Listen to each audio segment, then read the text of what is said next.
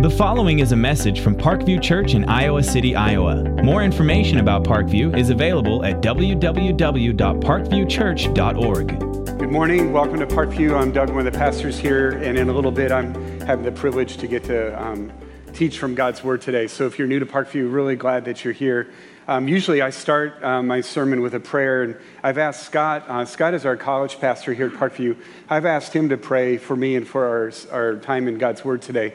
But I wanted um, Scott in, so he's got two team members here. Last hour, we had about eight or nine, because there's a whole group of student leaders right over there in a meeting right now. So these guys must have won, got the short straw or the long straw, and they're here. So, but I just want to thank this team so much. For the last two weeks, these guys have been pouring out tons of hours um, literally contacting, I would push 1,000, maybe 2,000 students that are stepping onto this campus uh, for the first time here at Iowa, and just very faithfully, very creatively, and just passionate for these students to get to know who God is. They've just done an excellent job. And so I know how influential that was my first year away from home and on a college campus uh, to get connected um, with the church, with the ministry. And so I just so am so thankful for what you guys have done. So I want to pray for them uh, and invite you as I'm praying, if you would pray for Scott and his team. Why don't you introduce the two we have here? It'd be good. Yep. Yeah, this is Bethany and Thomas. And then the rest of our team's in there. Yeah. Mostly student leaders, but good staff too.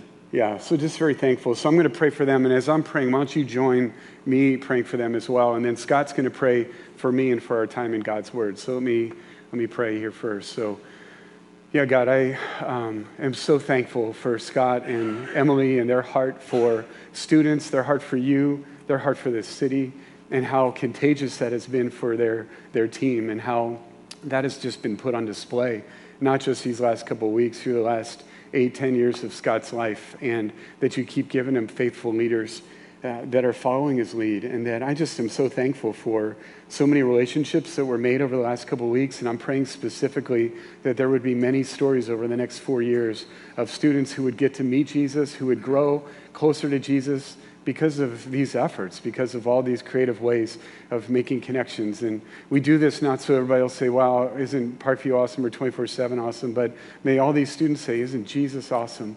And would you do a movement, please, through all the campus groups this year and just draw more and more students uh, to Jesus on our campus? So thank you, Lord. Thanks. That's where a lot of the hard work is done right here. Thank you for praying with us. Um, as we pray for Doug uh, for the message, I think uh, I've just realized uh, a lot of the hard work in that is done here, right? And so I'm going to give you each a few seconds just to pray for our hearts, that we'd have soft hearts and ears to hear uh, as Doug preaches this morning. So take that chance now.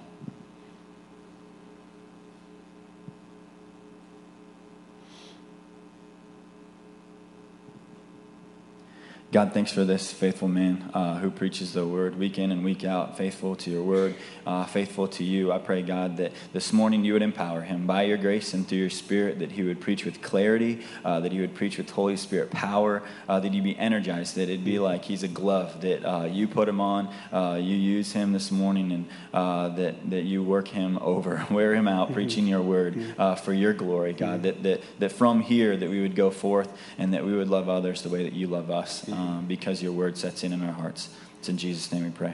Amen. Amen. Can we affirm Scott and his team? Just give them a round of applause. Thank them for what they're doing.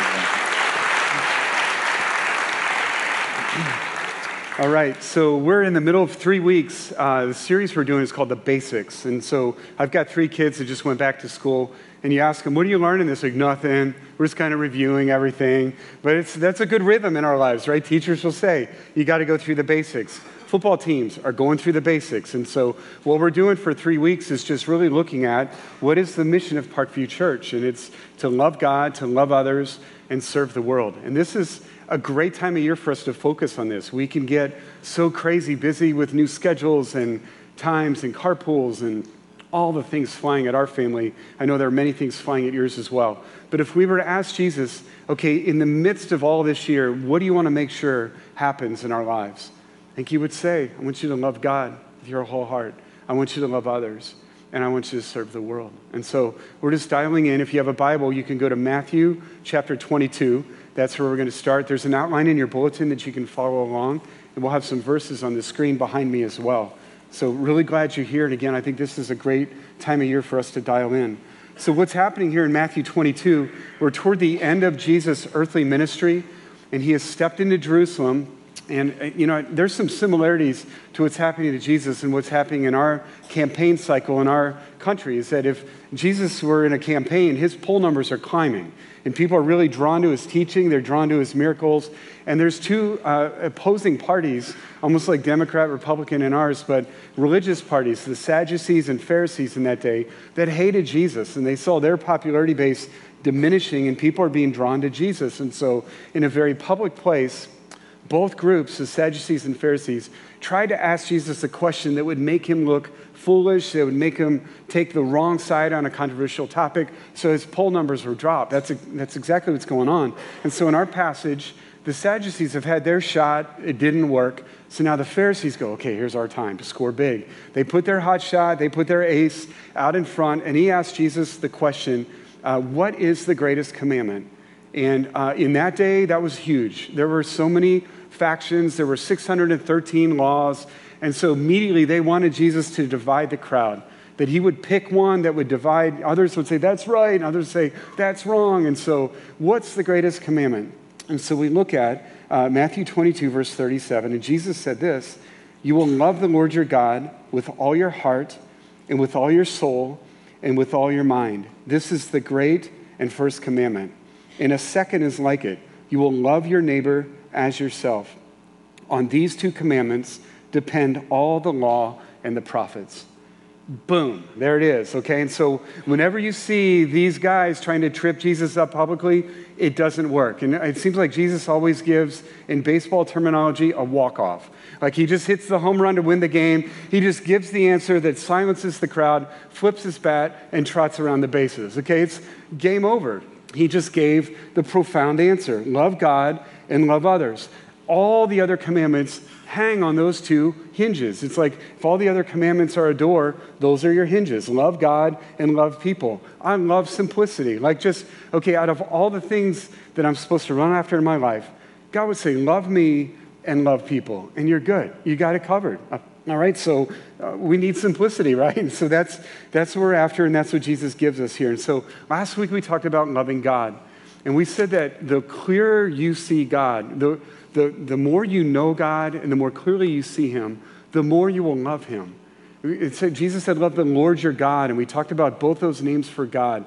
The Lord is the covenant keeping God, the God who is famous for being merciful, gracious, the God who pursues you, He loves you. Uh, Jesus died for you, all those things, that He is the Lord and He is our God, the supreme, almighty, God who made everything. He is in charge. He doesn't have to ask permission of anybody. He does whatever he pleases. And so when our God is both the loving God who is faithful and loyal to you, forgives you, is merciful to you, and he's all powerful, there's amazing comfort in that. And uh, his desire is that we, he would be number one in the league of our lives, not just in the top 10 or top 20, but he wants us to love him with our whole heart, soul, and mind because that's a reflection that we see who he is. And God isn't narcissistic, and he's not just being petty and saying, I want to be loved more than everybody. He's, he's right. That when we see who he is, and when he's our pri- pri- primary love, number one love, and we pursue him, we worship him, uh, we obey him, that is best for us. And so he just says, People that I love, I want you to love me with your whole heart, soul, and mind. And then what flows out of that is that, and then when you love me first, you watch the relationships in your life. They are going to flip. They are going to be very powerful because I want you to love me, and then I want you to take that love I'm giving you, and I want you to share that with the people in your life. I want you to love me, and then I want you to love the people in your life. That, that's the basic commands that we're running after today. So we're going to focus on uh, the loving one another piece in that. And it's really interesting. If you look in the Bible, in Genesis 1, it talks about us being created in God's image. In Genesis 2, God is listing all the things in his creation. It was good, it was good, it was good, it was good. The first thing that was not good was that man was alone. So Adam is alone, and that is not good. And you got to scratch your head a little bit and say, okay, there was no sin at that time. Uh, it's just Adam and God, so it's like the perfect quiet time every day. Uh, you are given a job to do by God, and it's the perfect day on the job every day. You don't drop stuff, you don't break stuff, you don't step on a shoe and break your foot. Uh, all, all that kind of stuff isn't happening because there's no sin. But there was still something not good about that. And it's because God has created us not just to be in relationship with Him, but to be in relationship with each other as well. And so um, it's interesting. Just like we are created in the image of God, what we do in our lives, what we're called to do is to reflect that image. And when you look at who God is, when you look through the Bible, God is one God, but He exists in three persons Father, Son, Holy Spirit. God is a relational God. And when you look at the relationship between God the Father, God the Son, God the Holy Spirit, it's the perfect relationship. Uh, they're not fighting with each other, uh, they're deferring to each other, they serve each other. Uh, there's perfect communication, perfect love in that relationship. And so God has created us that way too, to be relational and to, to show His kind of love in the relationships we have with each other. And you go one more chapter in the Bible, in Genesis chapter 3, that's where you see sin is introduced into the world. And the basic sin that happened is that the first man and woman uh, denied the goodness of God. They were tempted to believe that God was holding out on them. And so they rejected God's, God's standard, God's command. And so we also have inherited that nature that we tend to just kick against God and we don't believe God is going to be good to us. So we try to do our own thing, satisfy our own needs. And so that's caused a fracture between us and God. And then you look at our world today, and because people are fractured from God, then we're also fractured from each other. That's why families are struggling, marriages are struggling. That's why you see the rioting in Baltimore and Ferguson. That's why this week we saw the horrific murder of a reporter in Virginia, or we hear about the horrific murder of a police officer in Houston, just shot in, in the back, just cold blooded. That's our world is fractured, and we are not seeing evidences of loving each other because there's a fracture between us and God. And what's amazing is that God has still responded to that in love. That's the whole reason why Jesus Christ came and lived on this earth. Jesus Christ loved us like no one else ever will or ever has or ever can. Jesus Christ came, the Bible says in Romans 5 8, God demonstrates his love for us in this. While we were sinners, Christ died for us. So the message of hope in the Bible is that our relationship with God can be restored and thus our relationship with each other through Jesus Christ. He lived a perfect life, died on the cross, rose again from the dead. He broke both the penalty of sin. We deserve God's wrath. Jesus took that away. And then he broke the power of sin. So we can we don't have to treat the people badly in our lives. We can actually love each other in the way that God has loved us. And so uh, we are called now to love God and love others. And so that's my first hope for you this morning is that you understand the gospel. You understand the good news that Jesus died to give you a new life where you can be restored in your relationship with God and then see renewal and restoration in your relationship with each other. And so, if you decide to do that, you decide to become a follower of Christ, Jesus says, Here's what you will be known for. If you are truly my follower, then you're going to love each other. He said that in John 13, 34, and 35. A new commandment I give you, that you love one another, even as I have loved you, that you also love one another. By this, all men will know you are my disciples if you love one another. Again, what's new about this command? The newness is, first of all, we've been loved in a, in a love that can never be repeated. It's a, the once and, and for all Jesus Christ giving his life for you. You that the newness of the command is here's a new standard of love. I want you to love like this. And the newness of this command is also this. Now you get to pass on that kind of love because you can experience that kind of love. You don't just have to read about the love of God for you, you can actually experience the love of God because of what Jesus has done for you. You will now be able to love in ways that is humanly impossible, in ways that you have never loved before. That's what's new and fresh about that command. And so the Bible says things like this in 1 John 3:16, "By this we know love, that Christ laid down his life for us, and so we ought to lay down our lives for the brothers. Little children, let us not love in word or talk, but in deed and truth.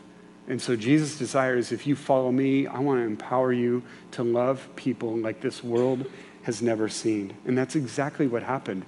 If you read through the history of the early church, you see in Acts chapter 2 the first gathering of God's people after Jesus ascended and went back into heaven, this was a group that was famous for being ordinary and uneducated. Okay, that's that was their calling card right there. That's all we got. But they knew Jesus and they loved Jesus. And the way they started treating each other in Acts chapter 2 was powerful. The world had never seen a group of people love each other like they loved each other. And so people wanted into that. The, the world around them, it says every day the Lord was adding to their numbers. People were following Jesus because this group of people loved each other in a brand new way. And it's amazing because their message didn't really make sense in Jesus' day. To say there was, you know, either from a, to, from a Greek audience, a Roman audience, a Jewish audience, the message of the gospel seemed foolish. What are you talking about? God became a man and died and rose again from the dead. So there wasn't an immediate click with the message, but there was an immediate click with the love that they saw in each other's lives. And they said, We want that. We need that.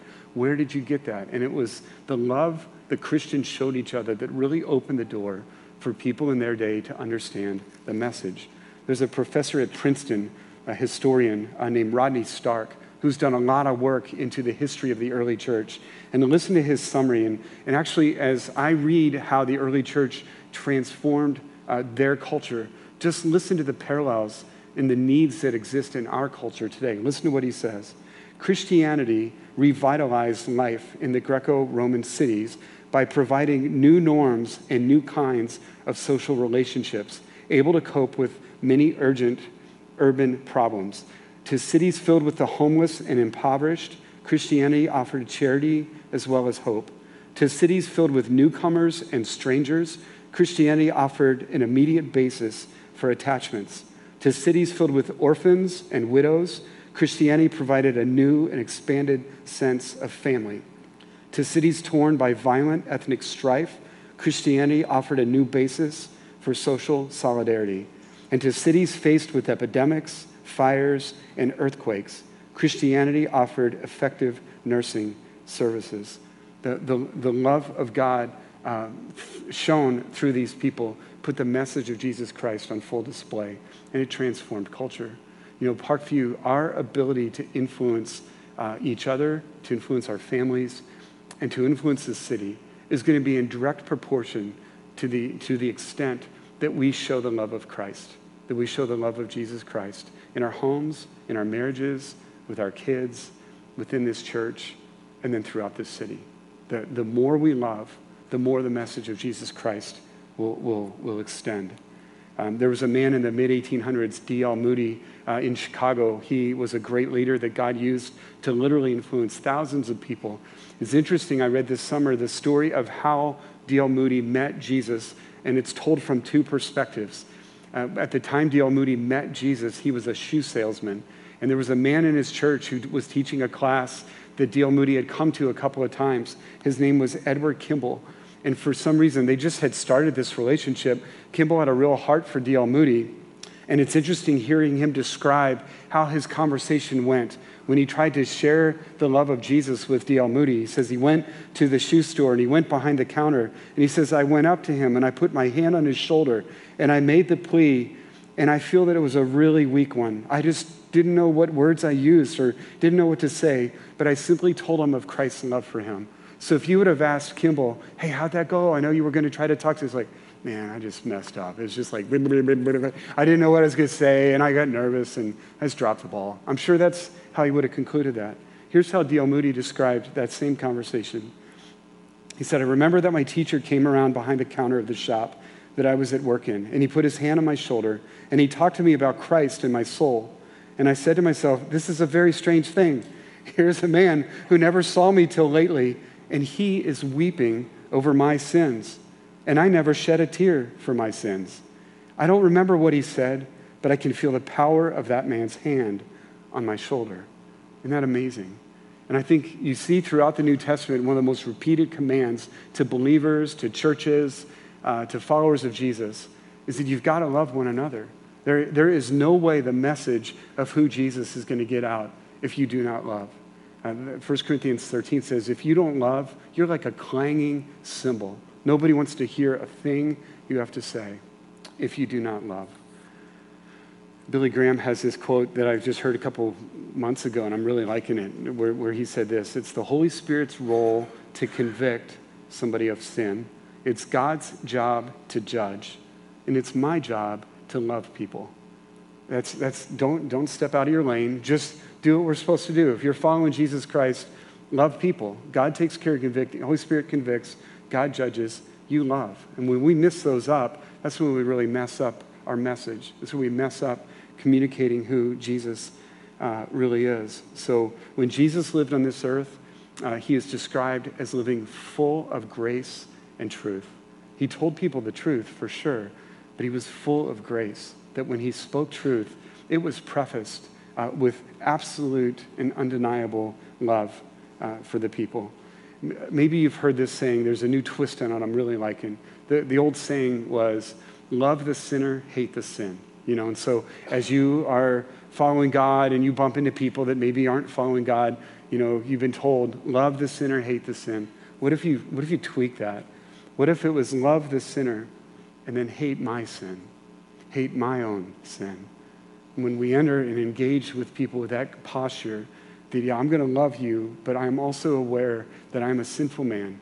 And I am also aware that my sin was so bad that it required the Son of God, the sinless Son of God, to come and give his life for me so that I could be forgiven. And there's a whole new air of humility that enters into that dialogue. And so you may be called in a friendship to address a sin or a lifestyle in somebody's life. But when you are so aware of your own sin, love the sinner, hate my sin, there's a whole new, whole new way that that message gets delivered. So the ultimate proof that we love God is that we're going to love each other that 1 John 4 says it's impossible to say that you love God, but then you hate people in your life. You don't get it. You don't, you don't understand your own sin. You're being too critical of their sin, and you're not even aware of your own. Uh, you love God, you will love others. And that's, that's the, the, ultimate evidence. And it's also important for us to remember this uh, you're going to be empowered to love other people. This can't come from you.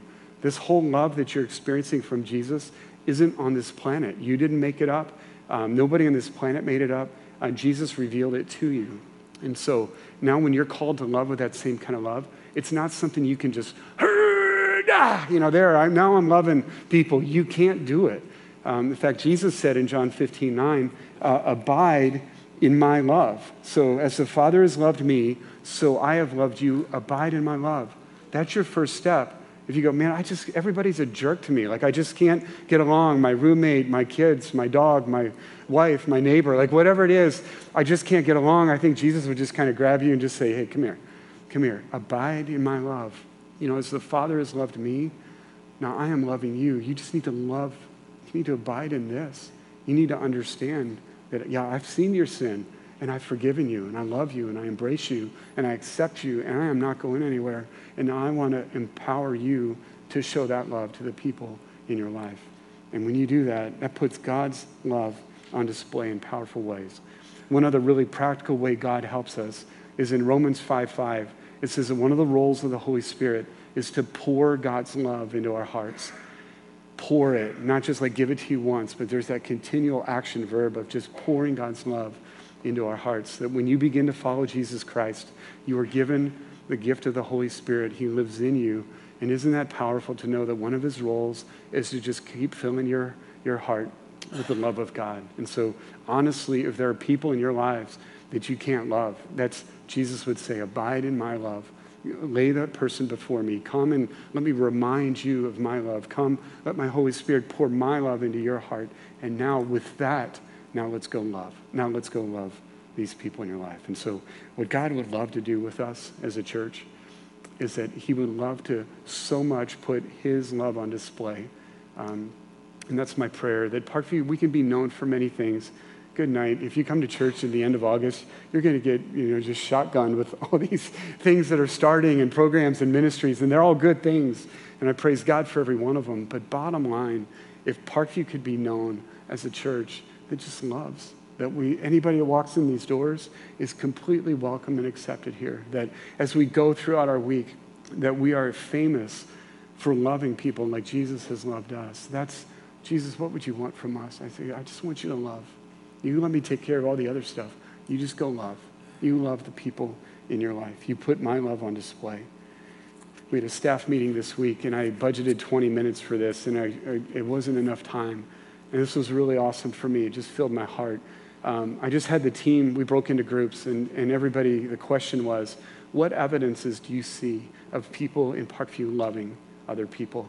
We are not a perfect church, and I know there have been times, if you've gone here for any length of time, where you have not felt loved or you were not cared for, and that is wrong, and I apologize for that. But, but in those 20 minutes, we heard so many names and so many stories and so many situations uh, where you were stepping in and just caring for people, sacrificially, giving your time, helping. Just, it was amazing. And it just gives me a great privilege to be a part of, again, not a perfect church, but a church that is trying to get its head around how amazing God is and how good He's been to us. And there's powerful things that happen. You can, you know, there, we're going to talk about this a little bit too. God's plan for you is that it's just you and God doing life together. Remember, that was not good, even when it was Adam, even when it was sinless in Genesis 1 and 2. It's not good. You, you are wired to be in community with others. Um, but there's something powerful when we love well together. When we love this city well together, uh, it makes no sense. Like, why would a church with so many different ages and so many different backgrounds, why would they love this city so well together? And the power of things we can do together, like the way a couple years ago, 250 of our families adopted, sponsored 250 kids in Ethiopia. That's, that's awesome. Or the way you come together around a Thanksgiving offering and we bless a, a, ministry in Cambodia reaching out to girls who have been, been rescued from human trafficking. That's awesome. Or when a church comes around a movement like Faith Academy, like the spot on the southeast side of town, just meeting the needs of kids in need, that's, that's powerful. That makes a statement. Um, and so I just thank God, even a church that, you know, so I had, we talked about a college ministry here. Some of you guys most of you aren't in college right now. You might not even have a college student at Iowa, but a church that's so generous that wants to see this kind of ministry just sent to that campus. That's awesome. That's, that's the sign of a church that's beginning to understand who God is and how much God loves us. And so we're called to do this together. In fact, if you look through the New Testament, there are 58 commands that have the word one another in there. Love one another, serve one another, encourage one another. So I just thought we'd go through all 58 right now and just, we'll get out of here about 8 o'clock tonight, right? So, no, I did pick three that I want us to really, as we wrap up this morning, let's hit and get our heads around three of these. Because Jesus, what would you long for us, each one of us? He would long for us to be in community with other believers so that we can love each other and so that we can better love this community and this world. So, three things he'd love to see. First of all, is that he would love us to bear with one another. Bear with one another. Maybe you've heard this saying before that when somebody becomes a Christian, you go, oh, great, I get to know Jesus now. But the bummer is I have to hang out with his people. So um, it can be a challenge, right, to be with other Christians. Look what Paul says in Ephesians 4 1 to 3. As a prisoner for the Lord, then, I urge you to live a life worthy of the calling that you have received. Be completely humble and gentle. Be patient, bearing with one another in love Make every effort to keep the unity of the Spirit through the bond of peace. You know, after verse one, I'll bet you most of us were ramped up for something else. You know, as a prisoner for Jesus, I urge you, live a worthy, you know, life worthy of your calling. You're going, great, what is it? Go to Africa. Is it run through a brick wall for Jesus? What? Give me something big. And it's like, uh, be patient with each other, be humble with each other, um, bear with each other. Like, so it just, I'll, I'll bet you if you think of huge spiritual goals in your life, you don't put those kind of things at the top. But it's, it's interesting. This is what Jesus would, would plead with us be a church that contends as one for the gospel. In John 17, right before Jesus uh, was arrested and crucified, there's a really long prayer uh, listed there in John 17. What was on Jesus' heart at that moment was that we would be united, that we would be one. There are so many Christian organizations that go to other countries to maybe to attack poverty, to get the gospel out. And you could talk to a leader of any of those movements. What is the greatest challenge that your teams face? And it won't be the culture, it won't be eating different food, it won't be the threat of terrorists. The biggest challenge to that movement going forward or not is will our teammates get along with each other? will they play well together? And that's the same thing. We've talked about this in our staff the last couple of weeks, is that we have got to be united, that we, we cannot talk about each other. We've got to talk to each other and with each other. Um, we cannot gossip. We, we cannot complain.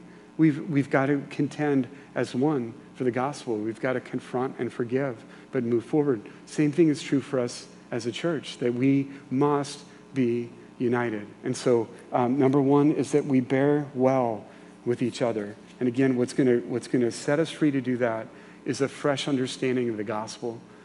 Any, every one of us are broken sinners trying to serve Jesus. We're trying to do our best, but we're going to bump into each other. We're going to hurt each other. We have got to be gracious with each other, just like Christ has been with us. And so, uh, bear with each other. Here's the second one: is to serve one another. 1 Peter 4, 8 through 10. Above all, keep loving one another earnestly, since love covers a multitude of sins. Show hospitality to one another without grumbling. As each has received a gift, use it to serve one another as good stewards of God's varied grace. Um, again, just the, the epitome of Jesus' love for us is that he sacrificially loved us. He served us by dying on the cross. So, a sign that you really understand the gospel is that you are going to serve uh, one another. It's interesting. A great question I like to keep asking us as a church is this if for some reason God were to remove Parkview from this area, how long would it take for this city to notice? Like, are we serving this city well? Would there be a clear vacuum somewhere in this city? Would, would city leaders, would people that don't go to Parkview say, doggone it, man, where did, where did Parkview go? Like, they used to do this, they used to help us with this. Are we, are we known for serving this community? The same thing, same thing on our, let's bring it down smaller level. What about your family? What if, for some reason, you were to move out of the neighborhood or the apartment complex or the dormitory where you live now? Like, would the people around you notice? Are, are you known for being, being a servant? But the, the, the clear command from Jesus is to serve one another. We've all been gifted by God, we have all been blessed by God, and the purpose for that is to serve, is to serve one another. Um, the ministry fair is a great chance to look for ways that you can serve. I know in our children's ministry, there's a need at this hour for a couple of small group leaders. You won't have to teach a whole bunch of kids. You just kind of have to be a steady presence in about eight or 10 kids' lives for the next 80 years. No, for the next, you know, for the next nine months or so. They really just need faithful people that will love kids. And so go to the children's ministry, talk about that. If you're in, if you're in college, there, this, this church, for me, has been famous over the years for, for grad students, undergrads, med students that in very busy times of their lives stepped into this church and served. Um, for me, in, in, when I used to do student ministry here, um, Mike Farley goes here. When I knew him when he was the undergrad. He teaches at the School of Pharmacy now. If you run into any pharmacy student, I know Mike Farley. Oh, Dr. Farley. You know, but I knew when he was just Mike Farley, the undergrad, who in a very busy time of his life gave many hours investing in high school guys. And there's been lasting fruit from that. I got an email two days ago from a guy named Tim Turbot. If you were ever around my youth ministry, 15 years ago, Turbot was famous. The guy was crazy, actually. But it was his first year of med school that he caught on to what we were doing with students. He brought three buddies with him. So these four first year med students spent four years not just getting a medical degree here, but investing their lives in junior high kids and helping us have as much fun as we've ever had, but at the same time showing them that, that you can follow Jesus Christ and have a blast in your life. So I challenge students here that you leave Iowa City not just with a degree or diploma, but you leave with lives that you have invested in. I encourage you uh, to get connected. So serve one another. And the last one is uh, to exhort one another. Exhort one another. Other words for exhort, think challenge, encourage, uh, urge. Okay, so uh, exhort, exhort one another. Hebrews 3 12 through 13. Take care, brothers, lest there be in any of you an evil, unbelieving heart leading you to fall away from the living God. But exhort one another every day, as long as it is called today, um, so that none of you can be hardened by the deceitfulness of sin. I think one reason Jesus wants us in community with each other is that we can be so blinded to the sin in our lives. We can so easily just get pulled into the rhythm of this world that is actually flowing far away from God. Easy for you to get caught up in that unless you have people in your lives that love you enough to let you know uh, when they see that you're messing up. you, you see my sin way better than I do. We, we are blind to our own, our own sin. And so God would love us all to be in those places uh, where you have given people access to your life, where they can ask you questions, where they can pray for you, where you can share when you're struggling. That's one of our goals for our community groups is that that is a safe place where people can, can grow by having their sins addressed. And so I would say whoever it is in this room that's growing in their faith spiritually, you, you most likely have that piece in place where people are confronting your sin, they're praying with you, they're helping you uh, through it. And so um, several years ago, uh, today our high school kids are going out to Sugar Bottom and they're going to water ski and tube and several, you know, there's people donating boats and time today to do that. Thank you for doing that. Um, it was about uh, 10 years ago more. I was doing that one day, and Bill Freeney was with me. He goes here. He was speaking to our kids. And so we got there about a half hour ahead of about 100 kids that were coming out to Sugar Bottom. And we go up to our shelter, and there was a group of people in there you go, oh no. You know, and so as you got closer to, they looked kind of rough and kind of big. So Bill was probably glad I was with him, is what I'm saying. So, so like, uh, so we're walking up here, and it's one of those awkward moments like, hey, excuse me, I think we reserved this shelter. See the sign there? That's us. You got a bunch of kids coming here. You might not want to be here. So, but what we found, and I, I feel so bad about the impression that I had, like, oh no, these are, you know, I just was not drawn to these people initially. But once we started talking to them, these are the greatest group of guys I've ever just stumbled into. And we talked, and we got, they got very open about their lives and about God. And Bill had a great talk with a bunch of guys over there. I had a good talk going over here. We found out it was an AA group that had traveled and just meets different places on Sunday afternoons. And they happened to be there that day. And these guys uh, had all come from very hard places in their lives. They knew they were very broken men. They knew that they needed the, the community that they had found in this group. And so they never missed it. And there was a richness, like I had never stepped into a group and so quickly started talking about stuff that really matters, as I had with that group of total strangers. And so, really, that's a sweet picture of what, when Christians get together, we ought to be like as well. Every, you know, sometimes we come here and we pretend everything's good and we've all got it together. We don't. Like we're, we're all a wreck, right? And so we're all battling sin. We're all broken people. And God would love us all to be in that place where you can be honest about that. And it's the gospel that lets you be honest about that. That whatever, whatever it is that I would share with you, Jesus already knows, and He's died for, and He still loves me and accepts me. And so, in that confidence, I can share that. And then when you speak into my life, uh, you speak in as one who also has been forgiven. So you speak in not ready to crush, but ready to restore. That's a beautiful place that God would love for each one of us to get into and that's that's going to come it's to you're going to have to take some work and some time and some effort to get into a group but that's that's what we're aiming for that our community groups can be a place where you can exhort one another because it is so easy for us to just slip into sin and be totally unaware of it so my encouragement just to wrap this up is make sure that you're jumping into community god has called you to love him and to love others. And you can't do that by yourself. So uh, let me just, there's a slide up there. Here's a few next steps. Um, if you're looking uh, to learn more about a community group, again, like Maria said, go to the chapel, take a ride at the fish tank, and just talk to people about what a community group is like. If you're a college student here today, I encourage you to connect uh, with one of the campus groups. 24 7 is here. There's a cookout going out uh, after um, the service. Go have lunch with some people, find out about 24 7 uh, men or women, go to the ministry fair, learn some things, ways you could jump in. If you're a young couple here today, there's a thing called Catalyst. We're trying to get a bunch of you newly married young couples together to meet each other and form a community group from that. And so at, at after third hour, that group, Catalyst, is having lunch in room 107. So anyway, just that's my encouragement. Love God, love others, jump into community. Let me, let me pray for us. So, Jesus, thank you uh, for simplifying just what do you want us to do? What do you want us to run after? And you would say, I want you to love God with your whole heart, and I want you to love others.